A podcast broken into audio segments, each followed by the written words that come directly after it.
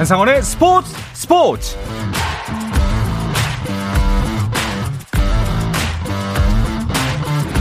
스포츠가 있는 저녁 어떠신가요? 아나운서 한상원입니다. 오늘 이슈들을 살펴보는 스포츠 타임라인으로 출발합니다.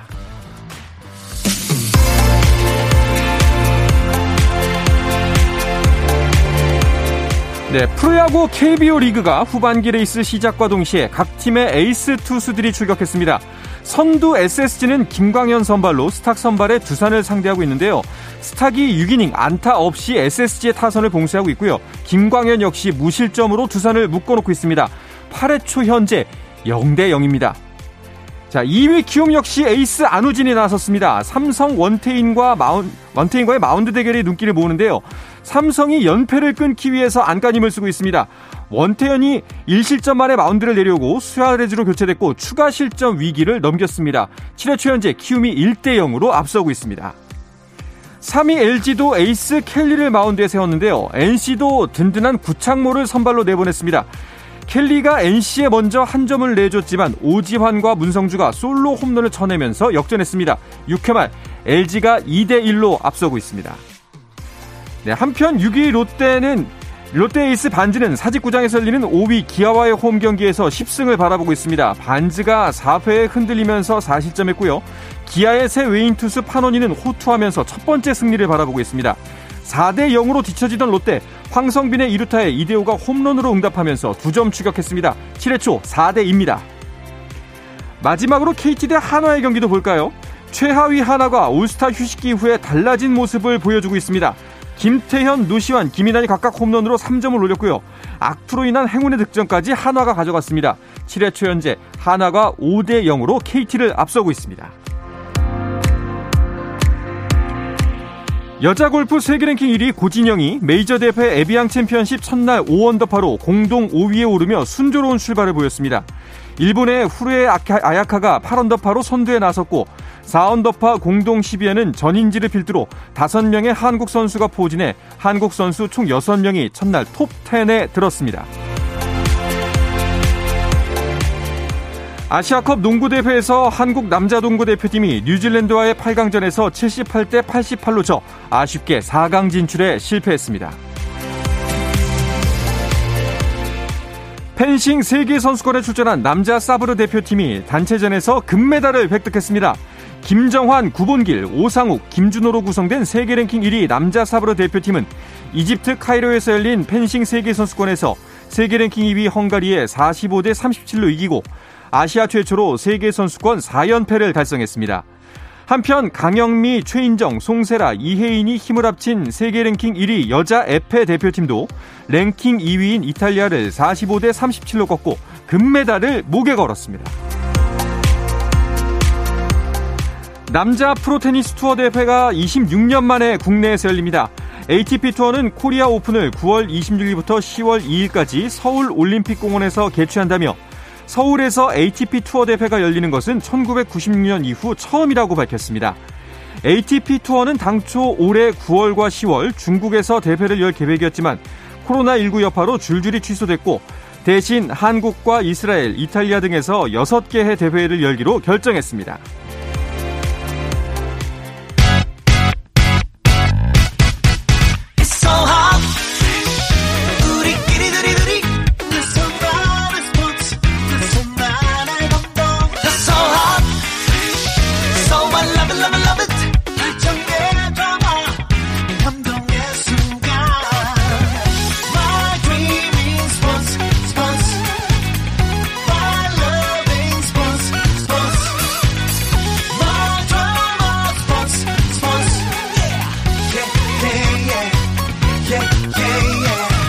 스포츠 스포츠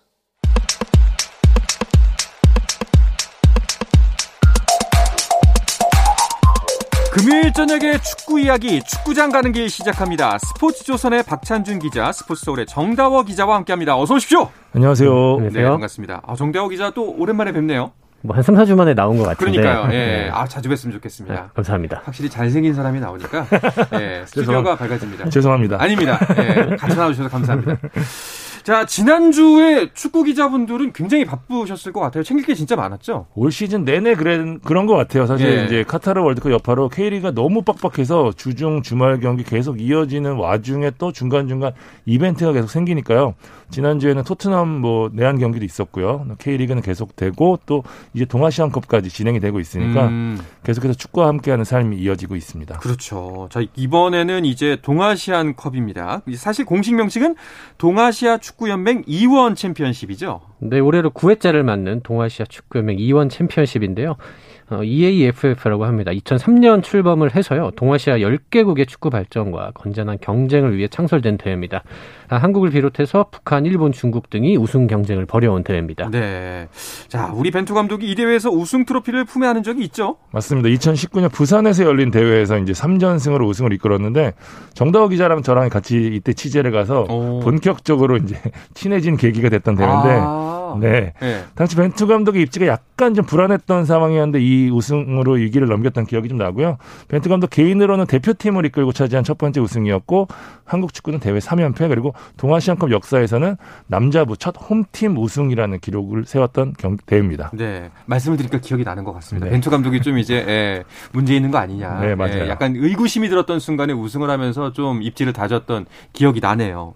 그렇다면은 그 여자부 경기도 역사가 같나요? 네, 여자부는 2005년 시작을 했습니다. 이때 우리나라가 한 차례 우승을 경험을 했었는데요.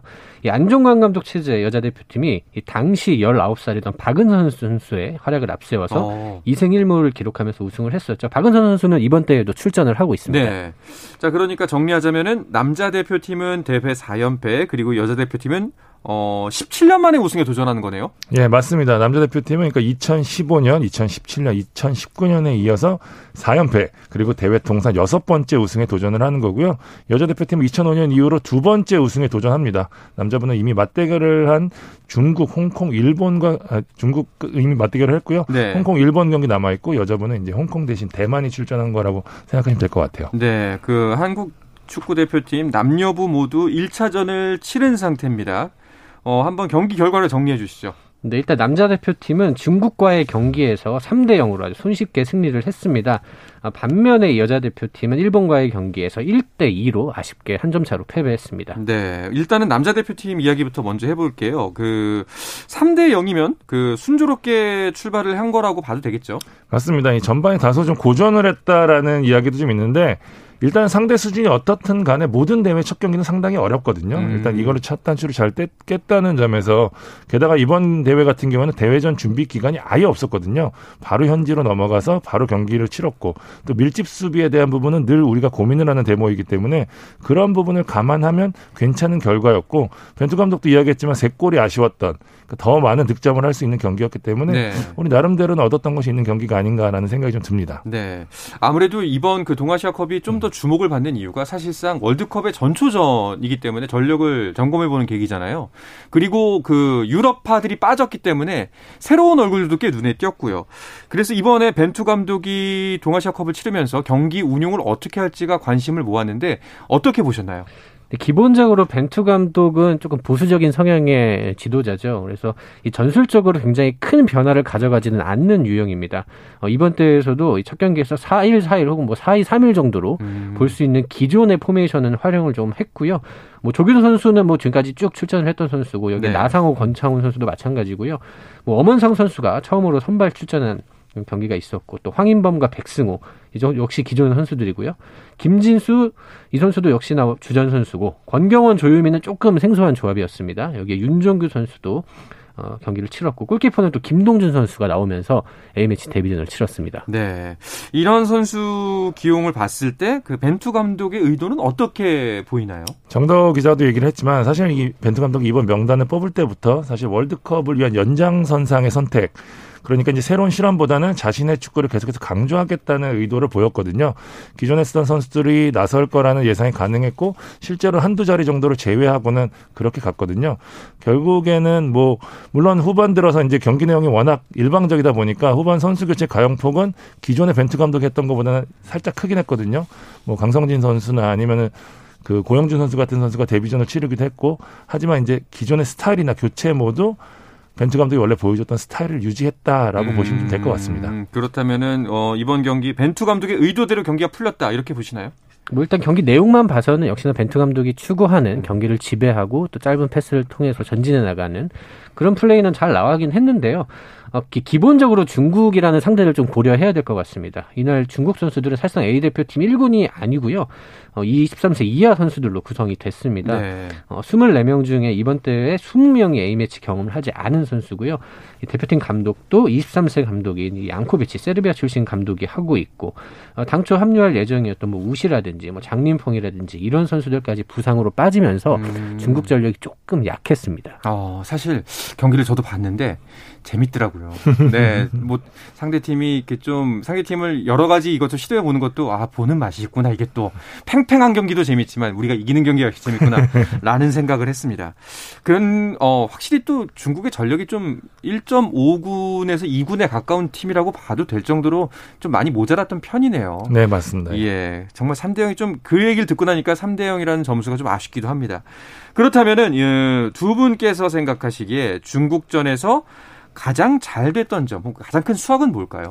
저는 이 사이드 쪽에서의 그 부분 전술이 상당히 눈에 띄었는데 그 오히려 저는 손흥민, 황희찬이 있었을 때보다 오히려 좀 더 특징적으로 보였던 부분이 좀 있었던 게 왼쪽을 기준으로 하면 이제 김진수, 나성호를 축으로 황인범이나 조규성이 움직이면서 계속해서 이 삼자 형태를 만들어 놨거든요. 그러면서 이제 패스워크를 통해서 공간을 만들고 슈팅까지 연결하는 과정이 있었는데 밀집 수비를 뚫는 과정에서는 어 이런 삼자 플레이가 굉장히 좀 앞으로도 효과적이겠구나라는 부분이 느껴질 정도로 저는 좀 매력적으로 본 게 있었습니다. 음, 정다호 기자는 어떤 면이 좀 눈에 띄었나요? 음, 뭐 저도 비슷한 맥락이라고 할 수 있겠는데요. 저는 일관성을 확실히 유지하고 있다는 걸 좀 높이 평가하고 음. 싶어요. 사실 멤버가 사실상 비주전 멤버고 또 A매치에 뛰지 못한 선수들도 많았고 그럼에도 불구하고 벤투 감독이 요구하는 스타일을 훌륭하게 소화해냈다. 음. 이런 점에서는 굉장히 높이 평가할 수 있을 것 같습니다. 그렇군요. 그렇다면 이번엔 반대로 아, 이번 경기를 보니까 이 점은 여전히 아쉽더라 하는 지점은 뭐가 있을까요? 역시 수비겠죠 아무래도. 예. 그러니까 김민재가 합류하지 못하고 김현관 선수도 위장염 증세 때문에 이번 엔트리 제외돼서 사실상 주전 센터백이 한 명도 없이 치르는 음. 대회인데 당연히 플랜 B라는 걸 감안하더라도 뭐 전체적인 build-up이나 뭐 지원, 뭐 안정감 등은 좀 모두 좀 아쉬웠던 게 아닌가. 특히 권경원 선수 같은 경우는 사실상 엔트리 한 자리를 차지했다고 봐도 되는 선수인데 그 선수가 지난 6월에 벌어졌던 4연전도 그렇고요. 이번 첫 경기도 그렇고 약간 아쉬운 모습을 보이고 있다는 게 좀 저는 음. 개인적으로는 일본 진출을 계속 하락세가 좀 눈에 띄는 게 아닌가라는 좀 안타까운 우려 섞인 부분도 좀 보이더라고요. 그렇군요. 정다호 기자는요? 저는 우리보다는 상대의 전력이 너무 약해서 아쉬웠습니다. 아. 그러니까 제대로 된 평가전을 하려면 상대가 어느 정도 일정 수준의 전력을 갖춰줘야 되는데 이번 중국은 사실상의 수준 미달 상태였던 음. 것 같아요. 그래도 좀 객관적인 평가를 하기에는 좀 무리가 따르는 경기가 아니었나 그런 생각을 합니다. 어. 자, 그러면은 그 가장 돋보였던 선수 MVP를 한 명만 꼽자면은 누구를 꼽으시겠어요? 뭐 아마 많은 분들이 생각하셨을 텐데 황인범 선수가 아마 제일 돋보이지 않았나 생각 드는 게 확실히 좀 레벨 차이가 있었습니다. 예, 황인범이 어느 위치에 있느냐에 따라서 공격 루트가 확 바뀌었는데 네, 전반은 황인범이 왼쪽에 포진하니까 왼쪽에서 공격이 주로 이루어졌고 후반 초반에 황인범이 오른쪽으로 이동하니까 전반에는 죽었던 오른쪽이 단숨에 주 공격 루트로 자리를 잡았거든요. 다들 알다시피 이제 벤투 감독이 build-up을 중시를 하는데 결국에는 공격 쪽에서 어느 방향으로 어떤 템포로 볼을 보내는지가 가장 공격에 마무리될 수 있는 중요한 포인트라고 봤을 때 그런 의미에서 황인범이 대표팀 내 가치나 비중은 상상을 초월한다라고 좀 설명을 드리고 싶습니다. 정다호 기자에게는 좀 더 어려운 질문 드릴게요. 누가 가장 아쉬웠나요? 아, 이 생각 안 하고 있었는데. 저는 개인적으로는 예. 어, 여전히 이 수비형 미드필더 자리가 음, 조금 아쉽지 않나. 그러니까 예. 백승호 선수 저도 굉장히 좋아하는 선수인데 그러니까 그 자리에서는 이제 우리가 지배하는 경기를 한다면 조금 더 전진 패스를 많이 넣어줘야 될 것 같아요. 네. 근데 백승훈 선수가 조금 너무 안정적으로 가는 경향이 있지 않았나. 음. 조금 더 앞으로 보내주고 또 멀리 보내주고 이런 플레이를 하면 조금 더 좋을 것 같다는 생각을 했습니다. 알겠습니다. 그 방금 전에 정다우 기자가 이제 좀 평가전 이제 평가전 아닙니다만 우리의 전력을 실험해보고 여러 가지 하기 위해서는 좀 상대다운 상대여야 하는데 어 24일에는 홍콩을 만납니다. 홍콩은 중국보다도 좀 더 약체로 평가가 되고 있죠. 맞습니다. 이번 대회 이제 최약체로 분류가 예. 되는데 1차전에서 일본에 0대 6으로 패했어요. 사실 음. 홍콩이 최근에 이제 키치 같은 클럽을 중심으로 해서 클럽 레벨은 좀 상승하고 있는 곡소 아, 상승하고 있는 분위기인데 대표팀은 여전히 좀 시간이 필요해 보일 거라는 생각이 좀 들고요.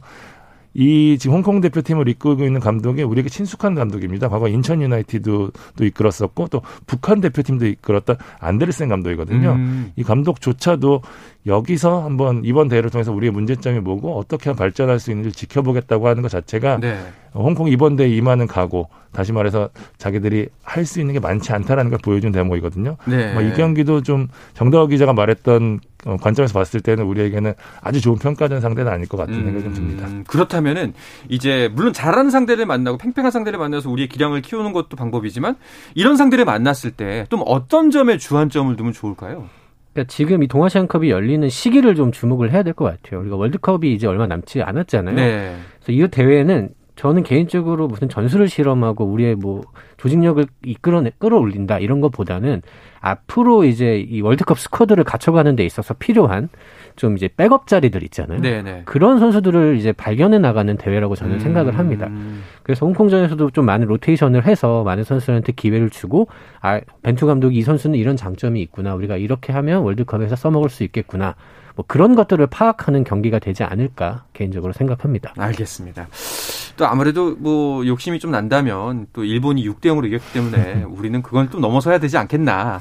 이런 생각이 들기도 하는데요. 아무래도 또 최종전에서 일본에 비길 수도 있잖아요. 우리가 네. 홍콩을 이긴다고 가만했을 때 이제 양쪽 다 2승인데 그렇다면 이제 골득실을 타줘야 되는데 일본이 이미 홍콩에 6대 0으로 대승을 거둔 만큼 우리가 이제 우승을 차지하기 위해서는 홍콩전에서 최대한 많은 그렇죠. 골을 넣어야 되는 또 당면 과제를 안고 있는 것도 사실입니다. 네, 이제 홍콩전을 치르고 나면은 27일에는 갈발보도 지면 안 되는 한일전이 펼쳐집니다. 뭐 사실 이번 대회가 큰 의미가 없다고 해도 한일전은 벤투 감독도 중요성을 그렇죠. 잘 알고 있습니다. 이미 지난해에 이제 네. 원정에서 대패를 한 아픔을 음. 갖고 있고 당시에 벤투 감독이 엄청난 위기에 몰렸었거든요. 음. 그렇기 때문에 이 한일전에 대한 중요성을 분명히 알고 있고 그래서 아마도 뭐 로테이션을 조금씩 실시하더라도 이 마지막 경기 한일전에서는 본인이 생각하는 베스트 전력으로 나오지 않을까 생각합니다. 네. 일본도 대표팀 전력을 보니까 젊은 선수들로 구성이 돼 있네요. 맞습니다. 이 일찌감치 이제 이번 대회를 월드컵 경험이 없는 신예들 위주로 치르겠다는 구상을 발표했고요. 실제 명단도 베테랑 대신에 젊은 선수들로 꾸렸습니다. 그 결과 A매치 경험이 없는 선수가 10명이나 발탁이 됐고요. 21세 이하 대표팀 어, 얼마 전에 이제 황선홍 감독이 이끄는 우리 대표팀한테 승리를 거뒀던 네. 그 대표팀에 뛰었던 선수도 3명이나 발탁이 됐습니다. 음. 하지만 이제 일본 축구가 확실히 이제 스타일이 좀 정립이 됐잖아요. 누가 들어가든 이제 좀 비슷한 자기만의 축구를 좀 구사하고 있는데 이번 대표팀도 첫 경기에서 보듯이 나름 또 경쟁력 보여주고 있기 때문에 우리 입장에서는 좀 경계를 해야 되지 않을까 하는 생각이 그렇죠. 듭니다. 뭐 방심할 수 없는 상대인 것 같습니다. 사실상의 이제 일본전이 결승전이 될 텐데 그 두 분의 예상 스코어 우리가 꼭 이거 좋아하잖아요. 예, 저희 제작진이 이거 매우 좋아합니다. 예. 맞춰도 좋아하고 틀려도 좋아해요. 예, 틀리면 틀린 대로. 자, 한번 예상해 주시죠.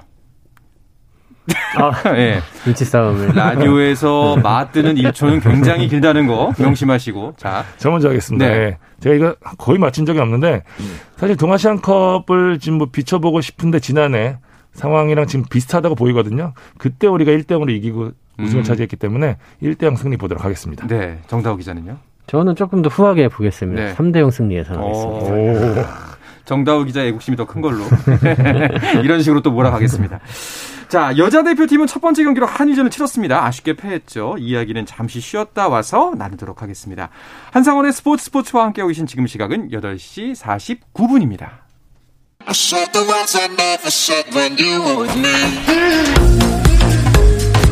국내 유일 스포츠 매거진 라디오 한상원의 스포츠 스포츠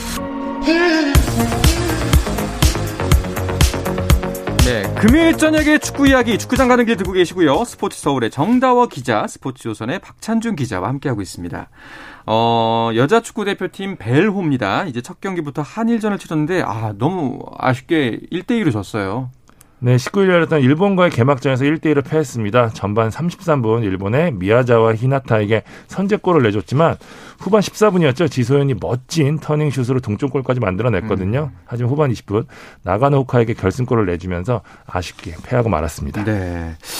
아, 지소연 선수 득점하면서 아 이거 이길 수도 있다고 생각을 했었는데 어, 경기를 보신 그 두 분은 어떻게 보셨나요? 일본의 벽이 확실히 높다고 느껴졌나요?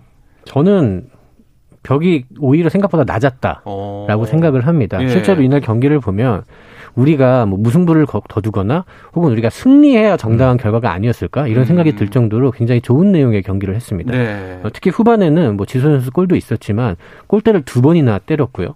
그 조, 조소연 선수도 거의 뭐 골과 다름없는 상황에서 슛을 놓친 것도 있었고 뭐 사실 내용만 봤을 때는 하나만 한두 개만 살렸다면 우리가 비기거나 음. 승리할 수 있는 그런 경기였습니다. 그래서 진짜 뭐 많은 분들도 아쉬워했고 또 선수들도 굉장히 아쉬워했던 것 같아요. 그 지소연 선수가 경기 후에 작정하고서 또 쓴소리를 한마디 했더라고요. 맞아요. 그러니까 다른 건 다 잘했는데 네. 이 고비를 넘지 못하는 모습, 막판 집중력 한두 개 놓친 것 때문에 진 거였거든요. 그러니까 음. 그러니까 지소연 선수가 경기에 이제 뭐 winning mentali가 mentality가 필요하다. 뭐 우리가 너무 착했다. 상대를 뭐 때에 따라서 뭐 걷어 찰 수도 있어야 된다 이런 음. 얘기했었거든요. 그만큼 승리에 대한 강한 의지 그리고 마지막 집중력이 필요했다는 설명으로 가능할 것 같고요. 지소연 선수는 끝나고 선수들이 더 간절했으면 좋겠다. 우리는 더 이상 underdog을 그만하고 싶다라는 어. 얘기를 한 걸 보면은 이런 일본이란 벽을 굉장히 넘고 싶었나 봐요. 선수들 네. 개인적으로도. 예. 확실히 또 이렇게 한번 그 치고 나가는 리드하는 사람이 또 있어야 또 한번 다독이면서 또 좋은 결과를 낼 수 있지 않나 하는 생각이 듭니다. 자, 내일 여자 대표팀은 내일 이제 2차전이 있습니다. 중국과 맞붙죠? 네, 중국은 우리가 뭐 익숙한 상대입니다. 아시아에서 계속해서 맞대결을 벌여왔지만 언제나 우리가 열세에 있는 굉장히 뭐 음. 피지컬도 굉장히 좋고 또 중국 선수들이 굉장히 또 거칠고 그렇죠. 굉장히 압박을 많이 하는 팀이에요. 그거에 우리가 많이 고전을 했는데 아, 과연 또 이번에서는 어떤 어떤 모습을 보여줄지 또 궁금해지는 경기입니다. 남자 축구 같은 경우에는 사실 이제 뭐 중국이 우리 상대가 아직은 되지 않잖아요. 근데 여자 축구는 확실히 중국이 좀 강한 상대이긴 한가 봐요. 맞아요. 그러니까 과거에 이제 중국이 항상 세계 1, 2등 할 때보다는 좀 레벨이 내려오긴 했지만 그래도 여자 뭐 피파 랭킹에서 16위, 우리랑 음. 큰 차이는 없거든요. 근데 맞대결을 하면 결과 차이는 굉장히 좀 많이 납니다. 우리가 맞대결에서 약한 모습 보였는데 역대 전적에서도 4승 7무 29패로 절대 열세고요. 아. 콜린벨 감독이 부임한 이후로도 우리가 지금 2무 2패. 항상 지금 결정적인 순간마다 이제 중국을 맞닥뜨렸는데 도쿄 올림픽 여자 축구 최종 예선에서도 1무 1패 로 뒤지면서 본선행이 좌절됐고 지난 2월이었죠 인도에서 열렸던 2022년 아시안 여자 아시안컵 결승에서도 2대 3으로 패했던 음. 그래서 이제 장세기 선수가 아시안컵 복수를 하겠다는 뜻을 전했는데 유독 정다우 기자가 얘기한 대로 여러 가지 이유로 중국과는 좀 상성이 맞지 않는 모습입니다. 네, 확실히 그 전적도 열세긴 한데 그 스코어를 보면은 어 무조건 질만한 상대는 아닌 것 같아요. 네, 예. 과거에 비해서 많이 줄어들었죠. 예, 그러니까요. 자, 어쨌든 여자 축구 대표팀은 중국전을 비롯해서 이제 남은 경기를 모두 이긴 후에 어, 일본이 어떤 성적을 내느냐에 따라서 성적이 좌지우지가 될 것 같습니다. 네, 일단 우리는 일본에 패했기 때문에요. 뭐 자력으로 우승하기는 쉽지 않을 것 같습니다. 음. 일단 우리가 중국과 대만 모두 이긴 후에 좀 중국 일본 경기를 또 좀 봐야 될 것 같고요. 좀 서로 물고 물리는 네. 한 2승 1패 정도가 나오고 그 다음에 이제 득실차를 따져서 음. 이제 우승팀을 정하게 될 텐데 일단 우리는 눈앞에 있는 상대 중국을 잡는 게 가장 우선순위라고 할 수 있겠습니다. 네.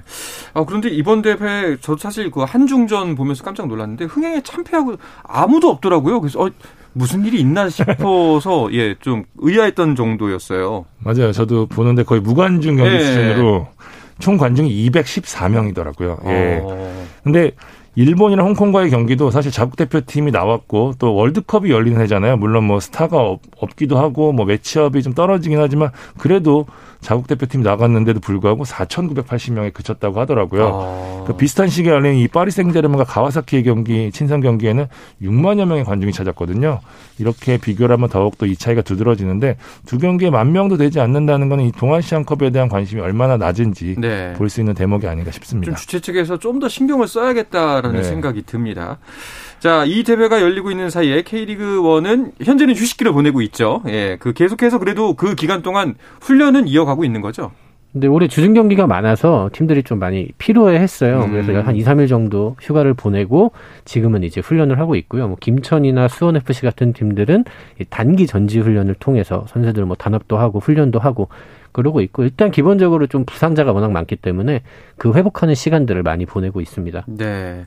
아무래도 이제 좀 올라갈 곳이 많은 성적이 부진한 팀들 같은 경우에는 이제 이 휴식기를 좀 잘 다시 한번 추스르고 반등의 기회로 삼는 경우가 많겠죠. 맞습니다. 이제 여름 이적 시장이 닫혔거든요. 이게 무슨 뜻이냐면은 현재 자원으로 이제 무조건 시즌 마지막까지 가야 된다는 얘기이기 때문에 이 자원들을 가지고 얼마나 끌어낼 수 있느냐가 중요한 포인트가 될 수밖에 없거든요. 그래서 짧은 시간이긴 하지만 이제 최대한 담금질을 해서 음. 이번 휴식기 동안 이제 팀을 최대한 올리는 게 중요하고 특히 말씀해 주신 대로 강등권이나 파이널 B권에 있는 팀들이 더 절박할 수밖에 없거든요. 네. 성남, 뭐 수원, 김천, 서울, 대구 등이 이번 휴식기에 4화를 걸고 있는 이유입니다. 그 말씀하신 대구도 지금 이제 전환이 필요해 보입니다. 그 무패 라는 것을 많이 지금 뭐 무패가 있지만 이걸 좀 이제 승리로 바꿔야 되지 않을까 좀 이런 생각이 들어요. 대구가 지난 라운드에서 12경기 연속 무패 신기록 제동이 걸렸습니다. 예. 그리고 또 대구가 무승부가 가장 많은 팀이에요. 그러니까요. 11무나 됩니다. 예. 아, 사실 무승부가 좋을 수도 있지만 오히려 뭐 한 번 이기고 차라리 뭐 한 한번 이기면 3점을 얻잖아요. 세 번 비기면은 3점입니다. 그렇기 때문에 차라리 저도 한두 번 이기는 게 낫다 이런 얘기가 좀 있어요. 그게 나을 수 있죠. 네, 네. 무승부가 워낙 많고 또 원정에서는 승리가 없는 팀이 바로 대구거든요. 음. 이런 것들을 봤을 때 좀 휴식기를 통해서 뭐 고재현, 정태욱 이런 선수들이 조금 회복을 해서 어, 다시 분위기를 좀 바꿔야 할 것 같습니다. 네, 자 현재 K리그 one 순위 한번 간략하게 정리를 해주시죠. 선두는 울산입니다. 승점 47점이고요. 전북이 이제 승점 5점 차로 추격을 했습니다. 42점으로 2위 달리고 있고요. 3위는 포항, 4위는 제주, 5위는 인천, 6위는 수원 FC입니다. 파이널 B라고 할 수 있는 7위는 강원이 최근에 이제 연승을 하면서 7위까지 올라갔고요. 8위는 대구, 9위는 서울, 10위 강등 플레이오프를 치르는 10위는 김천, 11위 수원 그리고 자동 강등될 수 있는 최하위는 성남이 자리하고 있습니다. 알겠습니다. 자 K리그 2 이야기도 간략하게 해볼까 합니다. 그 대전이 벌써 주세종 효과를 보고 있다고 하네요. 제가 이제 주세종 선수 예. 대전 데뷔전 경기를 보고 왔는데요. 음. 아, 확실히 클래스가 좋더라고요. 음. 그러니까 지금까지 대전에 없던 유형의 플레이를 하는 선수라고 할 수 있을 것 같아요. 대전 네. 선수들이 미드필더들이 보면 굉장히 아기자기합니다. 네. 짧은 패스를 잘하고 이제 pass and move로 좋은 팀인데 주세웅 선수의 이 롱 패스를 통해서 새로운 패턴의 공격들이 나오고 있다. 그러면서 외국인 선수들이 살아났다. 이런 점들이 대단히 고무적이라고 할 수 있겠습니다. 네, 김천 상무 같은 경우에는 신병이 들어왔다. 네, 이게 좀 표현이 좀 재밌습니다. 신병이 들어왔고요. 자, K리그 2 일정 마지막으로 정리를 해주시죠. 23일이죠. 안산과 김포가 안산 와 스타디움에서 맞붙고요. 부천과 충남 아산이 부천 종합운동장에서 23일 오후 8시 경기를 치릅니다. 네. 24일에는 전남과 부산이 광양 전용 경기장에서 경기를 치릅니다. 네, 잘하겠습니다. 자, 이 이야기를 끝으로 금요일 저녁에 축구 이야기 축구장 가는 길을 마치도록 하겠습니다. 스포츠 조선의 박찬준 기자, 스포츠 서울의 정다워 기자와 함께했습니다. 고맙습니다. 감사합니다. 감사합니다. 네, 주말 스포츠 스포츠는 9시 20분부터 함께 하실 수 있습니다. 저는 월요일 저녁 8시 30분에 다시 돌아오겠습니다. 한상원의 스포츠 스포츠!